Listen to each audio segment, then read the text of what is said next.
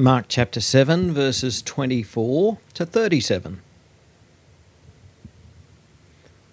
And from there he arose and went away to the region of Tyre and Sidon. And he entered a house and did not want anyone to know, yet he could not be hidden. But immediately a woman whose little daughter had an unclean spirit heard of him and came and fell down at his feet. Now the woman was a Gentile, a Syrophoenician by birth, and she begged him to cast the demon out of her daughter. And he said to her, Let the children be fed first, for it is not right to take the children's bread and throw it to the dogs. But she answered him, Yes, Lord, yet even the dogs under the table eat the children's crumbs. And he said to her, For this statement you may go your way. The demon has left your daughter. And she went home and found the child lying in the bed and the demon gone.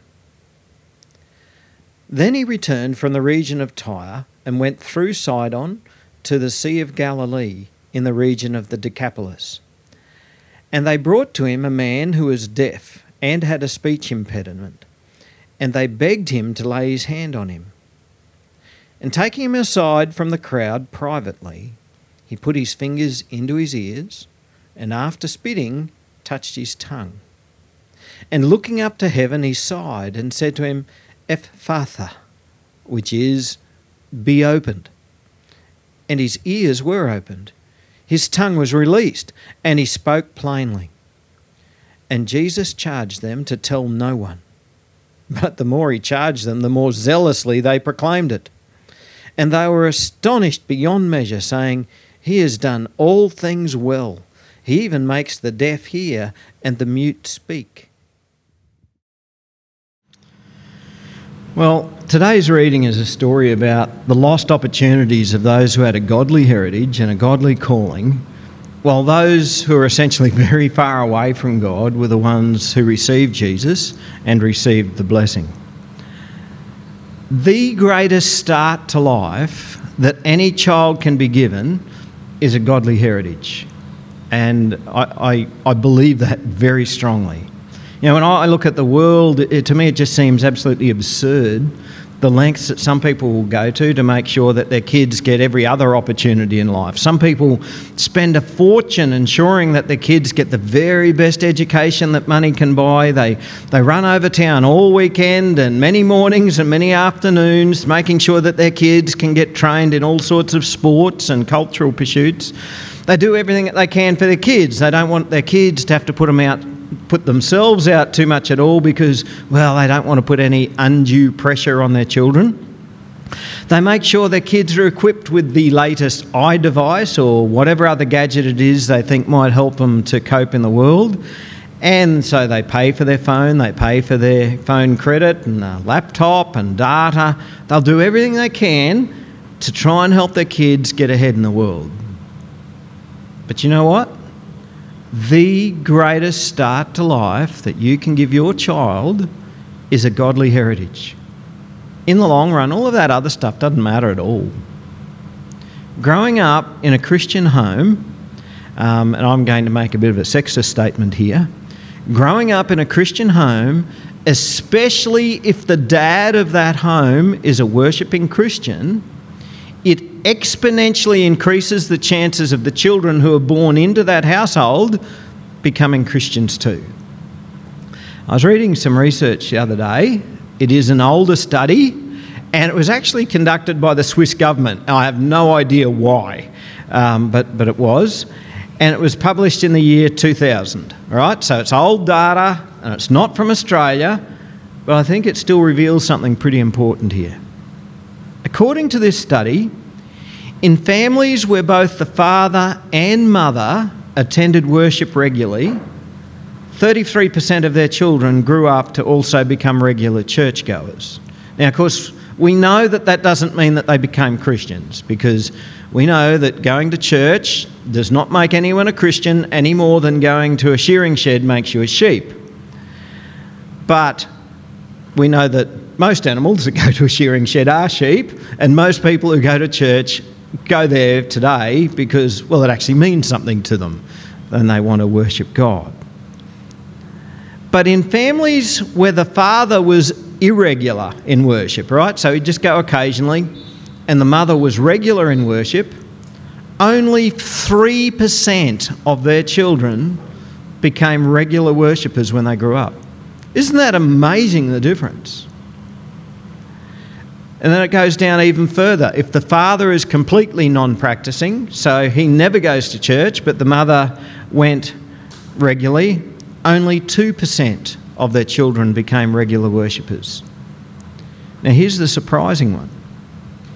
If the father was committed to God and the father worshipped regularly and the mother didn't, 38% of their kids grew up to become regular worshippers. Now, I find those figures staggering. The difference that a godly father can make in a family. I just find those figures staggering. Now, once again, those figures come from Europe and those figures are old, um, so they would be quite different for us here in Australia today. But, but the pattern, it does remain the same. And I'm pretty sure you would have seen, as, a, as have I, how oh, this played out over and over and over again, where a Christian woman marries a non Christian man and they have kids. And even though the mother does her best to encourage the kids in the faith because dad is disinterested, well, the kids don't seem to engage either. I've seen this so many times, and that's the sad reality. And I guess I sort of, I just cannot understand how a Christian woman would, would begin dating a non Christian man and, and perhaps even go on to marry him. The greatest start to life that you can give your child is a godly heritage. Now, as a parent, my greatest hope and my greatest prayer for my children, well, my greatest prayer at all, was that when my children grew up, that they would choose to follow Jesus for themselves. And I suspect that most of us here who are parents have been praying that for, for our children. Bringing our children up in the way of the Lord is the greatest legacy that we can give them. A godly heritage is so valuable. And I want to talk today to people who are children of Christian parents. I want to talk to people now who, who have had this godly heritage um, maybe your parents were Christians and they brought you along to church. Maybe your grandparents even were Christians. And um, I want you to know this is the most valuable start that you could have to following Jesus. But it's only the start. Be warned. Do not despise this godly heritage. Don't take your Christian heritage for granted. You see, there are many people today who have had the godly parents, they've had the godly upbringing, they have the godly heritage. The parents have taken them along to Sunday school and church and youth group. They've read them bedtime stories about Jesus. They've taught them to pray, but they didn't value it. The children didn't value it. And they rejected Jesus. Oh, they mightn't have they mightn't believe that they rejected Jesus, that they might still today have the attitude, I was brought up in a Christian home, I'm a Christian. But in reality, they're not. No matter how godly your upbringing has been, you are not a Christian until you are born again. You are not a Christian until you are the one who turns from your life of sin and gives your heart wholeheartedly to Jesus. As Melissa was saying before in the kid story, God is our Heavenly Father. He is not our Heavenly Grandfather. God has children and He has enemies. He doesn't have grandchildren. So, which one are we? Which one are you? Are you a child of God? Or are you an enemy of God?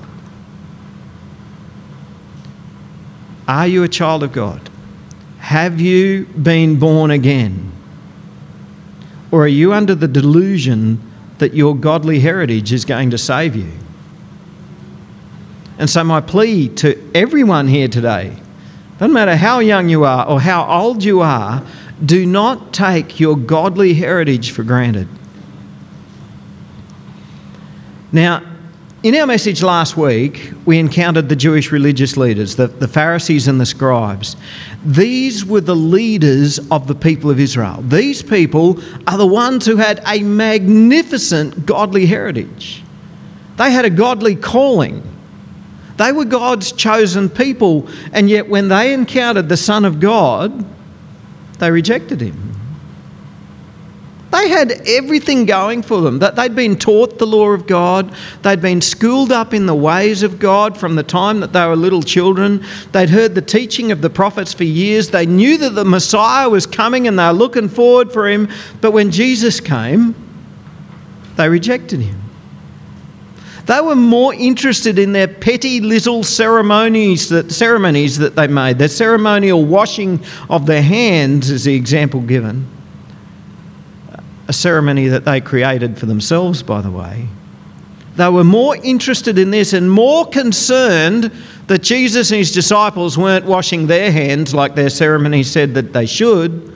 They're more concerned about that than what they were in the work of God Himself. And to these people, Jesus set them straight. And, and Jesus said, It's what's on the inside that makes a person unclean. Because coming out of the heart, that's where wickedness comes from. It's not because you haven't washed your hands. And that's where we left it off last week. And so last week, we saw an example of those who had a godly heritage rejecting Jesus. And now, today, in the reading that we had today, we get to see an example of some of those who were far off from God being the ones who received Jesus and being blessed by Jesus. So, Jesus goes into the regions of Tyre and Sidon. Tyre, by the way, you spell it the same way as you spell a tyre on your car. Now, these were predominantly Gentile regions, all right? So, Jesus has left the Jewish rural countryside of Galilee and he's headed west. He's gone over the mountains and he's headed to, the port, to a port on the Mediterranean Sea, a place called Tyre. Now, in the Old Testament, Tyre itself is depicted as a really arrogant and ungodly sort of a place. Uh, in fact, in Ezekiel chapter 28, the prince of Tyre is getting a tongue lashing from God. And the picture that's painted in, in Ezekiel chapter 28 is this bloke full of greed and pride and arrogance. And as we continue reading through Ezekiel chapter 28, it, it doesn't take long before we realize hey, hang, hang on, is God still talking about a leader of a country here, or is he talking about Satan himself? And I think he actually is talking about Satan himself. Is he describing the prince of Persia or is he describing the prince of demons? Right? So, this is how evil this place was. And in this ungodly place of Tyre, Jesus is there incognito. Right? He's, he's hiding out in a house. I don't know why. Maybe he's wanting to have a bit of time out from the crowds that continually kept coming to him. But a Gentile woman Syrophoenician by birth, discovers where Jesus is and comes to see him. Now, Mark is at pains here to get across to us just how far away from God this woman was. She was in the ungodly city of Tyre. She is a Gentile. The, the word here is, is actually Hellenist, which means she was a Greek. Now, when you talk about the Greeks, you're talking about a pagan culture. They worshipped a multitude of gods. To the Jews, the Greeks were amongst the uncleanest of the unclean because they were so thoroughly pagan. She is Syrophoenician. She's everything that the Jews hated. Syria and Phoenicia came together under the rule of Rome. And in the Old Testament, the Syrians were really hard against Israel, right? They were the oppressors of Israel. So here she is, by all accounts, this woman is somebody whose heritage, well, you probably couldn't get much further away from God. But she's the one who seeks Jesus out. And she finds him. Why is she looking for him? Because her daughter has an unclean spirit, a demon. Now, you find yourself wondering can this family get any further from God? All of this uncleanness just keeps stacking up. An unclean woman in an unclean city of an unclean religion with a daughter who has an unclean spirit. And this is the woman who comes to Jesus and she begs Jesus, please, can you cast the demon out of my little girl? Now that's a reasonable request of a desperate mother, isn't it? How'd you like Jesus' answer? I reckon most people today would take enormous offence at Jesus' reply to this woman. In fact, some preachers try and explain the offence out of it, but you can't. You just can't. Jesus said, Let the children be fed first, for it is not right to take the children's bread and throw it to the dogs.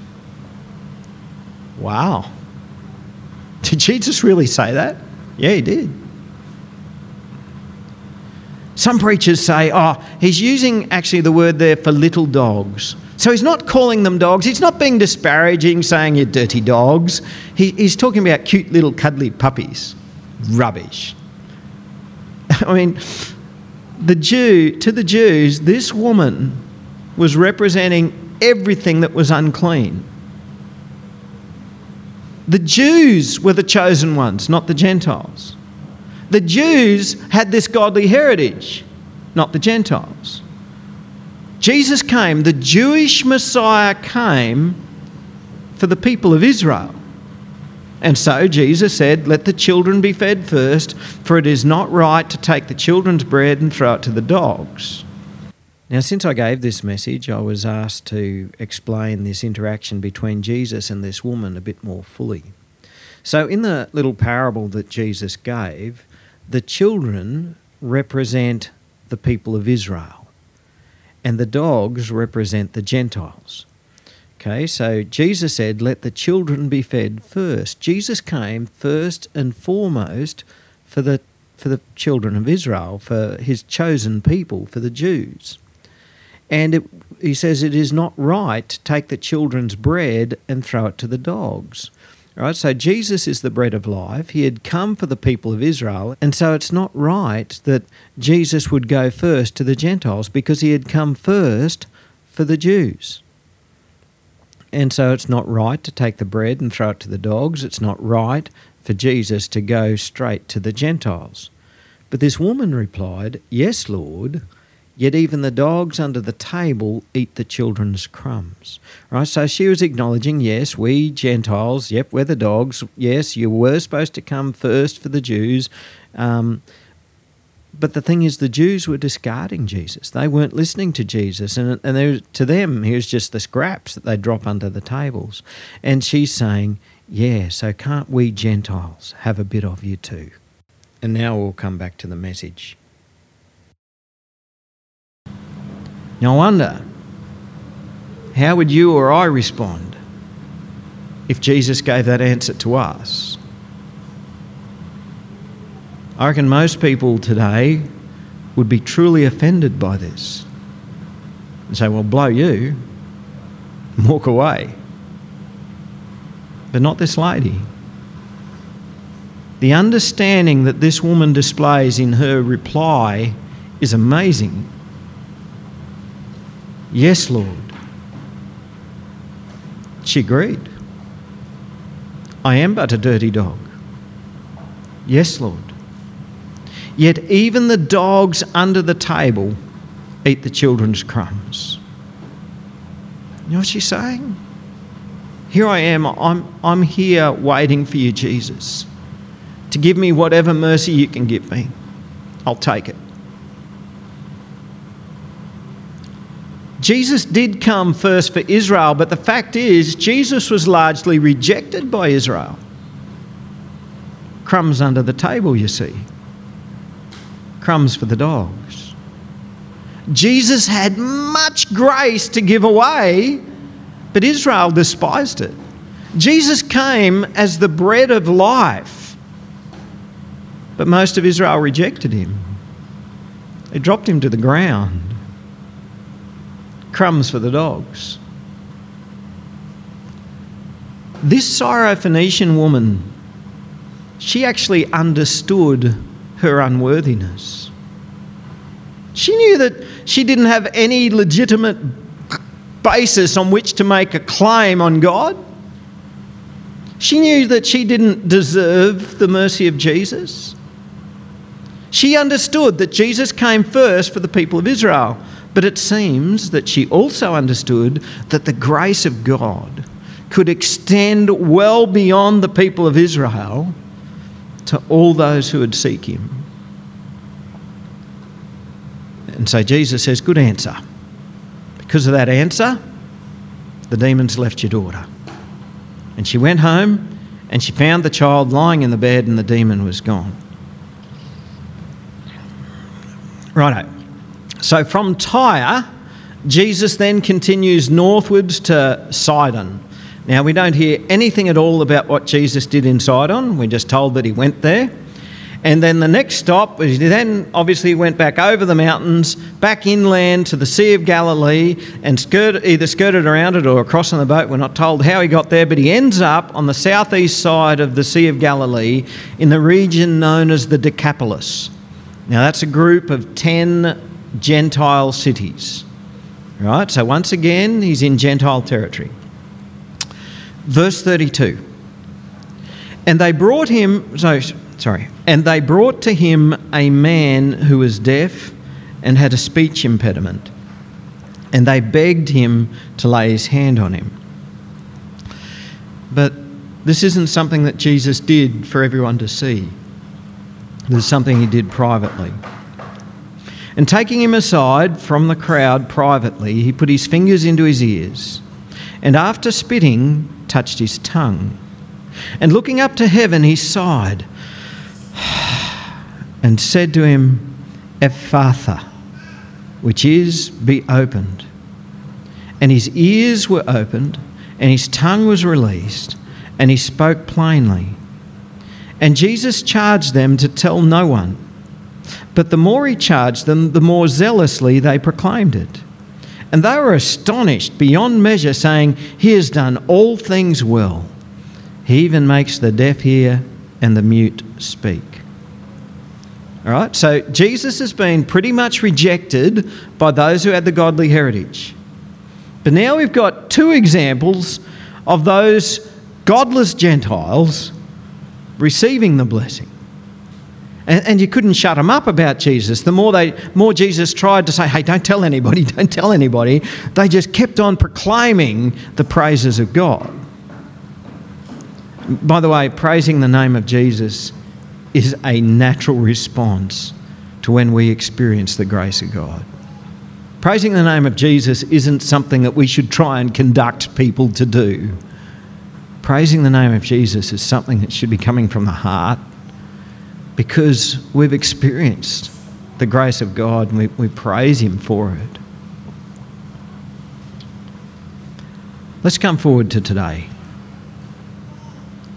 Having a godly heritage is a wonderful thing. But it's not our godly heritage that saves us. Nor does having an ungodly heritage mean that we can't be saved. Those who are saved are those who know that they are unworthy and that they need a Saviour. Just like that Syrophoenician woman. We can't be saved unless we have the attitude that she had to know that we're unworthy, to know that we don't deserve it, but to also know that we need a Saviour. It's only when I realise that I'm completely unworthy, it's only when I realise that I am but a dirty dog, it's only when I recognise this truth about myself that I'm actually ready to fall at the feet of Jesus and be saved. But you know what the biggest barrier to this is? Something called pride.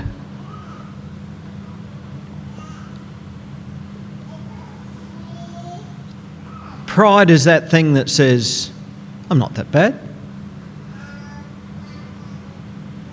It's only a humble heart that will bow before Jesus.